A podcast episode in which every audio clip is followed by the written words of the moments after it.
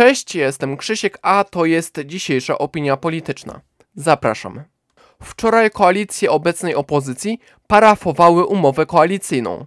Jest to znak tego, że prawdopodobnie mają większość, która pozwoli stworzyć wspólny rząd. Sytuacja PiSu jest nieciekawa, bo podpisanie umowy koalicyjnej spowoduje zablokowanie procedury tworzenia rządu przez obecną partię rządzącą i zsunie ją do przyszłej opozycji. Już w poniedziałek odbędzie się pierwsze posiedzenie nowego Sejmu i Senatu.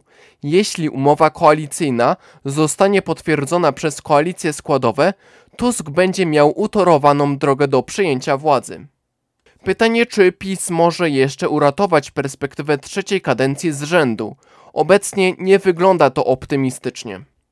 Dzisiaj obchodziliśmy Dzień Niepodległości, dokładnie 105. rocznicę przyjęcia władzy przez Piłsudskiego z rąk Rady Regencyjnej. Dzień ten jest hucznie obchodzony, ponieważ wspominamy wtedy uniezależnienie się od zaborców, którzy okupowali nasze ziemię. Staliśmy się suwerenni i mogliśmy odtworzyć państwo polskie.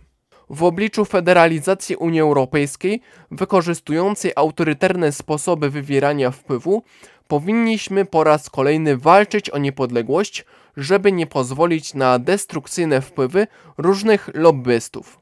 Po pierwsze, tych postulujących przyjmowanie migrantów z krajów, gdzie dominuje islam. Po drugie, pseudoekologów, którzy zamiast wspierać transformację energetyczną i zmiany, które zwiększą ekologię i jednocześnie nie obniżą standardów życia, lansują zamordyzm i ekoterror wobec zwykłych obywateli. Po trzecie Niemców, którzy po raz kolejny chcą zrealizować swoje odwieczne pragnienie zdominowania kontynentu europejskiego i gnębienia narodowości innych niż niemiecka.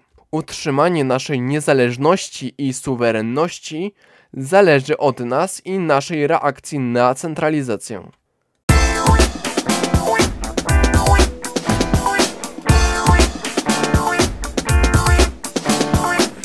Była to audycja PAPM Podcast. Prowadził scenariusz realizacja Krzysiek. Rok produkcji i publikacji 2023.